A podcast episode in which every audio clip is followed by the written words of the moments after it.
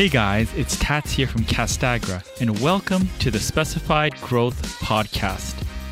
Each week, I talk to leaders and experts about how to overcome adversity, grow massive organizations, and how to create meaningful change in the building materials and coatings industry. Today's guest is Benjamin Hardy. Dr. Benjamin Hardy is an organizational psychologist and the best selling author of Willpower Doesn't Work. And his brand new book, Personality Isn't Permanent. From 2015 to 2018, he was the number one writer on the platform Medium. During that time, he grew his email list from zero to 400,000 without paid advertising. Ben's blogs are read by millions monthly. He's also an accomplished public speaker and has numerous TED Talks. All right, Benjamin, thanks for coming on the show. Happy to be with you. So, I mean, I looked at your book and uh, it had something very interesting. You said uh, your wife almost didn't marry you because of a personality test. What's that about? So, when I was in my undergraduate, there was a very popular personality test where I was going to school, and where I know it's kind of a popular personality test in a lot of places. It's called the Color Code, mm. and this test categorizes people one of four different ways. And, anyways, Lauren's family, my wife's family, they really took this test seriously. the thing that's important to know is my wife came from a she had been married before me. She'd been married and she was in a very abusive marriage. And I was the first person that she had dated after that marriage. So I'll kind of explain how the color code works. Basically, it breaks people up into one of four different categories. Either you're a red, which is like a type A, go, go, go. You're a blue, which is kind of very relationship based. You're a white, which is kind of passive and kind of just like a thoughtful person and then you're you're a yellow. You're a total life of the party. Go you know you're essentially like a social butterfly extrovert. So that's kind of how the test breaks people up. And lauren's family kind of really liked this test. So most of their family categorize themselves as reds. Type a. Lauren is a red type a. And she had been in a marriage with a red type a. Mm. and that marriage was very abusive and destructive to the point where lauren kind of lost herself. She became a shell of who she was and it was a very dominating relationship. And so it was such a painful traumatic relationship. She ended up spending about a year traveling the world kind of rediscovering or recreating herself and then she ended up serving a church mission actually. And so i was the first person that was the first person to really date her. And when her parents found out that i was a white according to the test they were like they were like very concerned because they said, Lauren, we know what you're up to. Like you're worried about it because in the last marriage you were in or in the last relationship, you got heavily dominated by like a really controlling guy. And now you're dating a white guy because like a white. yeah, um, yeah, yeah. You're dating a white because you don't want to be controlled again. And because he's white and he's passive, you can control him. And so they were just saying, this is, you're kind of obviously compensating for the last situation. We think you should probably not date a white just because you're afraid of being with someone serious. You need to still marry like a real man. You you shouldn't marry a white. And so like they were very much like you probably shouldn't marry this guy. You know, and my wife was thinking the same thing. She's like, I don't know if I want to be with someone who can't make decisions and stuff like that because that's kind of how whites are categorized. And so yeah, I mean, truth be told, we almost didn't get married because I was considered a white on that color code test. And kind of hilarious now if you think about it, but that's that's really the situation. Like that was that was a real thing on the table. Yeah. I mean, how'd you overcome that? She's the one who had to overcome it. Mm. I mean, she's the one who had to make the decision. Because as for myself, I didn't see myself as a white. Like, I didn't really, I had come from a crazy background, had a crazy, you know, crazy amount of trauma that I'd grown up with. And I'd made some big decisions. I had actually served a church mission myself, gotten into a really good college, was just advancing boldly towards my goals, you know, and I had a big dreams, big future. So, like, I didn't really see myself as a white even though I'm the one who took the test, and every time you take a personality test, you're the one who gives yourself the score. A lot of aspects of that personality profile I liked because it was about like thoughtfulness and like meditation and stuff. And so I was like, yeah, those are the things that I resonated with. And so I thought they were interesting, but I didn't I didn't think that those things limited me. So I, I, thought it was interesting, and I was very focused on my own future, and I'd overcome a lot of things from the past, and so I, I didn't view myself in such a narrow, confined way. But it was ultimately her decision. She had to kind of make the leap of faith if she wanted to go with something like that. And I'm probably the closest. Hilariously, my wife's the middle child of five, and I think out of all the in-laws, because all of her sister siblings are married, I think out of all the in-laws, I'm the one that's the closest with her parents, which is kind of funny. because like I, I, think we're in a great relationship, and I think it's kind of funny that they were worried about who I am. You know what I mean? Because I'm that's just not who I that's not who I am today. If I took the test today, I wouldn't get the same score. But in any case, you just can't really see a full person by one of those tests. Yeah. So, so I thought it was pretty funny. Yeah, for sure. I mean, your your book personality is impermanent. As a business, our business community takes a, a lot of these personality tests quite seriously. What what are the uh, sort of uh, challenges of these tests? Oh wow. Well, let's just let's just put it this way. In DISC is a very popular one. DISC, Enneagram, Myers Briggs. These tests are interesting, and I think that people really enjoy them. But they, first off, they're not really valid. They're not necessarily studying what they say they're studying. They're not reliable mm. because you can get different scores in different situations and in different environments and different times. And so they're they're essentially pseudoscience. Uh, they're not really good science. But I was actually recently talking to someone who's who was big on the disc profile. He loved it and he had done a lot of trainings on it. And he said that it was interesting because every time he'd be working with a group and they'd take the tests, and I don't really know everything about these things, but apparently like the D's are like the leaders. And again, I don't really know, but he said that whenever he would take the test or give a group the tests and then they'd start to talk about it, all the the test kind of brought out the characteristics in the people. So like people who scored a D, they started really acting like D's and kind of being macho and overbearing and stuff. And like everyone else kind of scattered to the corner. And he just said it was interesting because the test is really what creates the attributes. Mm. And so he he had been in love with these profiles, but when he read my book, he kind of realized the problems. I'll kind of highlight some of the problems. Sure. One is um, from a psychological perspective, context is really important. You can't really understand something without understanding the context. And these tests fundamentally ignore context. Like you get a score, for example, I'm a white as an example, and the assumption is that I'm always a white in every situation. So there's a huge focus on content and a huge ignorance of context. And in different contexts, you're going to show up different ways. I'm not always going to reflect attributes of a white. In some situations, I might, and in some situations, I might be focused on relationships, or in some situations, I might be driving. Like people are far more dynamic than that. But also, Ellen Langer, who's been studying mindfulness at Harvard for the past 40 years, has spent a lot of time studying what leads people to being mindless. And when you're mindless, you're essentially not aware of what's going on. You're not you're not being mindful and you're not making good decisions. You're not noticing change. You're not being adaptable. And one of the biggest ways that people become mindless is if they overly adopt a label. Hmm. If you define yourself as depressed, as an example, you think you're always depressed. You see yourself through the lens of a label. But what you don't realize is that you're actually acting from a non depressed perspective many times throughout a day, but you don't pay attention to those because you're only focused on the label. Like in selective attention, it's kind of like when you buy a car. When you buy a car, you see that car everywhere, you know? Have you had that experience? Yeah, yeah, for sure. Yeah, but you don't see all the other cars. So like that's what a label does is you see you see the label, but you don't notice all the times when the label's not true, which are actually very often. And another big problem is, is that once you've assumed a label, you've made it such a big part of your identity that you now defend it. And you now try to confirm it. You try to confirm the label and set goals to confirm it to prove to yourself and everyone else that you're this person, you're this introvert, or you're this person. And so it can really stunt your growth. It can stunt you from being someone potentially who you'd want to be, or it would stunt you from having the imagination or the flexibility to being someone different. Usually, if you've had a huge label that you've defined yourself as, you're very non flexible outside of that label. Mm. So if you see yourself as an introvert, you then have kind of a fixed mindset about anything that's outside of that you don't see yourself in different ways. And so it leads you to being very inflexible about who you can be. Interesting. So flexibility is important. Now, what are the sort of, I guess, limits of flexibility? I mean, you, you talked about introvertness, expert, extrovertness. Obviously, there's some level of temperament involved. What's the level of flexibility that's available to an individual?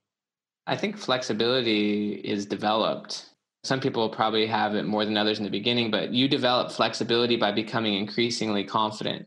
The more confident you become and the better you can handle uncertainty in new situations. So essentially, it's a good way of looking, a simplistic but a good way of looking at personality is that it's your comfort zone. It's what you're comfortable doing, it's what's safe. anything outside of what's typical for you, your habits and things like that, is going to deal with, you're going to deal with a little bit of uncertainty. You're going to be doing things that are outside your comfort zone. And when you're outside your comfort zone, it usually takes courage or you're doing something new. There, you can't fully predict the outcomes. And so it takes flexibility to, to try new things, to deal with ambiguity, uncertainty, complexity. But the more you handle it, the more flexible you can become. As an example, my daughters who are 16 months old they're twin girls 16 months old we before the whole covid thing we were having them do swimming lessons because we have a swimming pool down here in florida and part of teaching little girls or babies how to swim infants who can't even talk is you put them in the water and they've got to figure out how to get on their back and swim and it's a terrible experience for them like they don't really love doing it but over time they get good at it they become and so you can become more adaptive and more flexible by being in situations. Like if if you're so emotionally rigid that you can't handle novelty and newness and difficulty, then your limits, then your options are incredibly limited. Is all you're going to do is what what feels safe or what feels comfortable. And obviously, from a, like an evolutionary perspective, Charles Darwin said it's not the strongest or the smartest that survives or succeeds. It's the ones that are most adaptable to change. We're in a world of a lot of change, and if you can't handle novelty or newness, if you're not flexible, you're not going to be able to learn. Like flexibility is part of learning. And so, yeah, I think it's incredibly important. And we can all become more flexible and confident. I mean, confidence and flexibility are kind of similar. If you're confident, you'll put yourself in situations that you've never done stuff before. You'll you'll try things that might not work. You won't over attach to failures along the way. You won't get so upset. You know, you'll you'll emotionally regulate along the way and you'll be able to handle your emotions. Yeah. So you mentioned about flexibility and confidence. Like, are there things that you recommend to people on building that up? Like any drills or best practices that sort of come out regularly for you? I think that the best way to do it, honestly, is to define goals and make progress towards goals. Like goals that are above your current capabilities. There's a quote from Dan Sullivan, who is the founder of Strategic Coach, actually, right up there in Canada.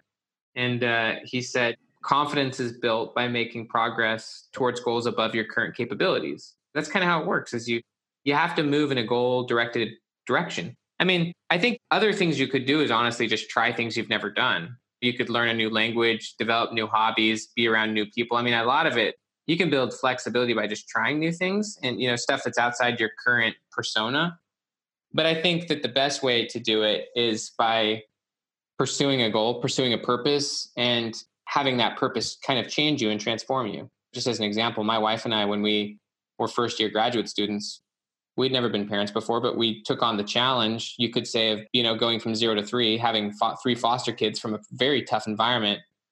And there's a good quote from William Durant. He's the famous historian. And he said that the ability of the average person could be doubled if the situation demanded it.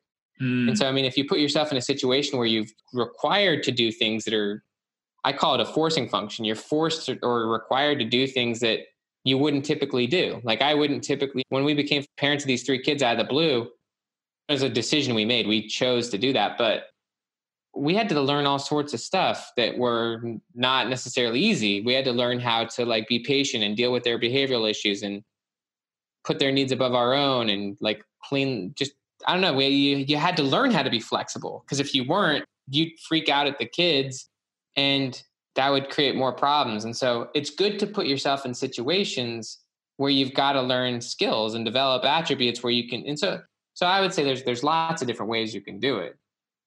But I think at the end of the day, it's pursuing things that are meaningful that require that you become a better version of yourself in order to do it. So I know that uh, you've built up quite a following on uh, Medium, and you grew out, I think, from zero to four hundred thousand in a short period of time was that a goal or that just happened? Like, was there a strategy there? Of course, there was a strategy. yeah, I mean, I think that just as an example, there's a lot of so so Malcolm Gladwell talks about the ten thousand hour rule, right? Mm-hmm.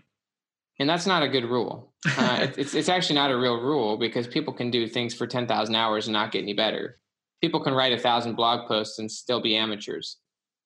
So it's not about doing something repetitiously. That's not good learning deliberate practice is really where the idea came from and deliberate practice requires that you have a future self in mind deliberate practice is essentially transformational learning where you're you're working towards a goal and so i very much had a goal my goal was to become a professional writer i wanted to get a six figure book deal with one of the big major new york publishers And in order to do that, I, I got the information and I asked tons of authors and agents and stuff. I'm like, how do you get a six figure book contract? And they all said, you're going to probably have to get over 100,000 emails, email subscribers. And so that was my goal. Your goal always shapes the process. And so for me, I wasn't blogging the blog. I was blogging to get 100,000 emails so that I could get my book deal and do what I wanted to do. Yeah. And obviously, I enjoyed blogging. I didn't hate the process, I enjoyed it, but I was purposeful about the process. I was deliberate in my practice. And so if you're not getting the results you want, you need to adjust the process. You got to increase your commitment to the process and your courage. And so, yeah, I'm, I was very deliberate and I'm deliberate right now in what I'm doing. You know, what got you here won't get you there. I don't write on Medium very much anymore now because it's not that relevant to my goals. like it got me here, but the goals now have shifted. My future self has shifted. And so you've got to, a lot of people, they get stuck in a persona and stuck in an identity where they keep doing what they did before because it used to work but you shouldn't obsess with a process. Instead, you should really get committed to a future and then determine the right process for getting there. Fair enough. You talked about overcoming a lot of challenges when you were young. Can you tell me uh, about some of those? Yeah, absolutely. Yeah, when I was 11 years old, my parents got divorced and it was very painful. Led my father to becoming an extreme drug addict, to be honest with you he was just in a deep depression and i didn't really get it when i was 11 years old and 12 13 14 during this episode. I just didn't i couldn't understand where he was at and i i was too young to understand and we just didn't have great conversations back then. But he he was in a deep state where he was doing pretty much terrible drugs. His home became a bad environment and i was pretty much you know i was the oldest of three boys and it was really rough. My mom was trying to run a, a small business with her sister and so we just had very little stability. And you know, I just, you know, as a young kid, you just don't really know how to handle that. You're kind of just in a stress state. I don't know. I still don't know to this day how I ended up graduating from high school, but I did. Somehow I did.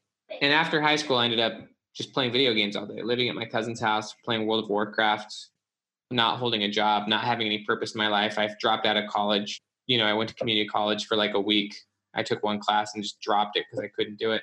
Had no learning skills or ability. What happened though was I ended up serving a church mission. That's the big thing for me that changed my life. I was really just not happy with my life. And so I decided I needed to get out and just felt like a church mission would be a great opportunity to get out of that situation and learn new things and hopefully restart my life. And that's really the thing that changed everything for me was just being in a new situation, having a new role, letting go of the past, being around new people, doing community service, reading tons of books, journaling, getting support from leaders. I mean, I went through so much change during that experience that I came back a totally different person. That's what led me to wanting to write, and that's what led me to studying psychology.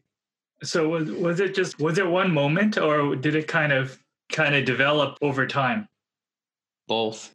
It was definitely both. I mean, I made the decision to leave. That's a that's a moment, but the transformation happens over time. But I mean, big decisions often happen in moments, and so it's both. But I mean, it's yeah. I mean, I'm still changing. I'm not the same person I was on that mission. I'm not the same person as I was three or four years ago. And I'm guessing that you're not the same person you were three or four years ago. And so it is a development, but also there are pivotal moments. And so it's both. And and I think that pivotal moments then lead to developmental processes.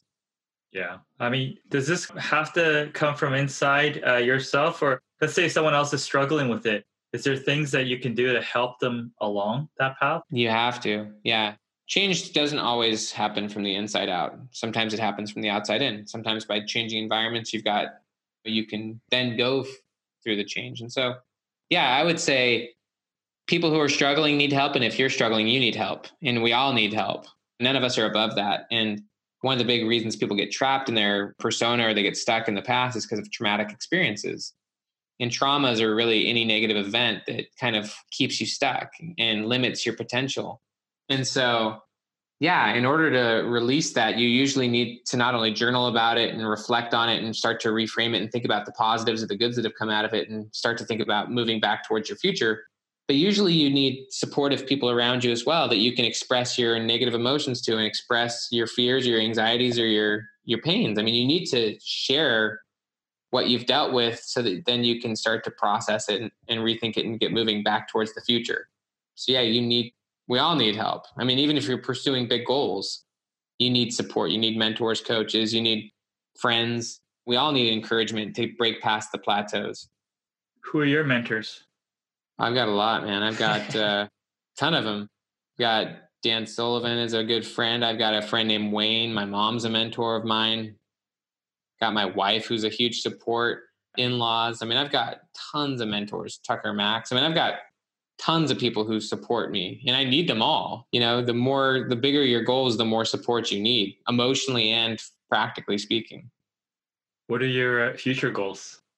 Yeah. So my my my future self is uh, and you really do want to start with your future self that person you want to be first and then you then you set some goals to become that future self but i definitely want to be someone like the next stage of my life which is in about two or three years from now is i'm going to still be writing books like this i'll be still writing these things but i'm going to walk away from a lot of the entrepreneurial pursuits i'm doing a lot of the collaborations i'm going to be spending a lot more time on more spiritual pursuits like i really loved the missionary work that i did when i was 10 years ago and i want to get back to that but more in a leadership capacity so my goal is actually to sell 10 million copies of this book in the next mm-hmm. few years, 10 million copies, because that would put me in a financial situation where I could essentially retire. I'm going to keep writing books. I'm never going to retire, but I want to be in a position financially for myself, for my family, that I can essentially spend all my time on more of that spiritual missionary style stuff. I'll still keep writing books, but I'm going to make a big pivot in about two or three years. So in order to get there, my goal is to sell 10 million copies of this book. That's great. Now, is there anything that uh, I didn't ask you but uh, should have? Not at all. You're an amazing guy. I've just been happy to be with you. Thank you so much, Benjamin. And uh, I definitely learned a lot. Thanks, buddy. I want to thank everyone for listening to Specify today. Also, want to thank the listeners who are working hard each day to change the world to make it a better place. If you know anyone anyone that would benefit from this episode, please pass it along. And finally, make sure you subscribe to hear upcoming episodes. Talk to you soon.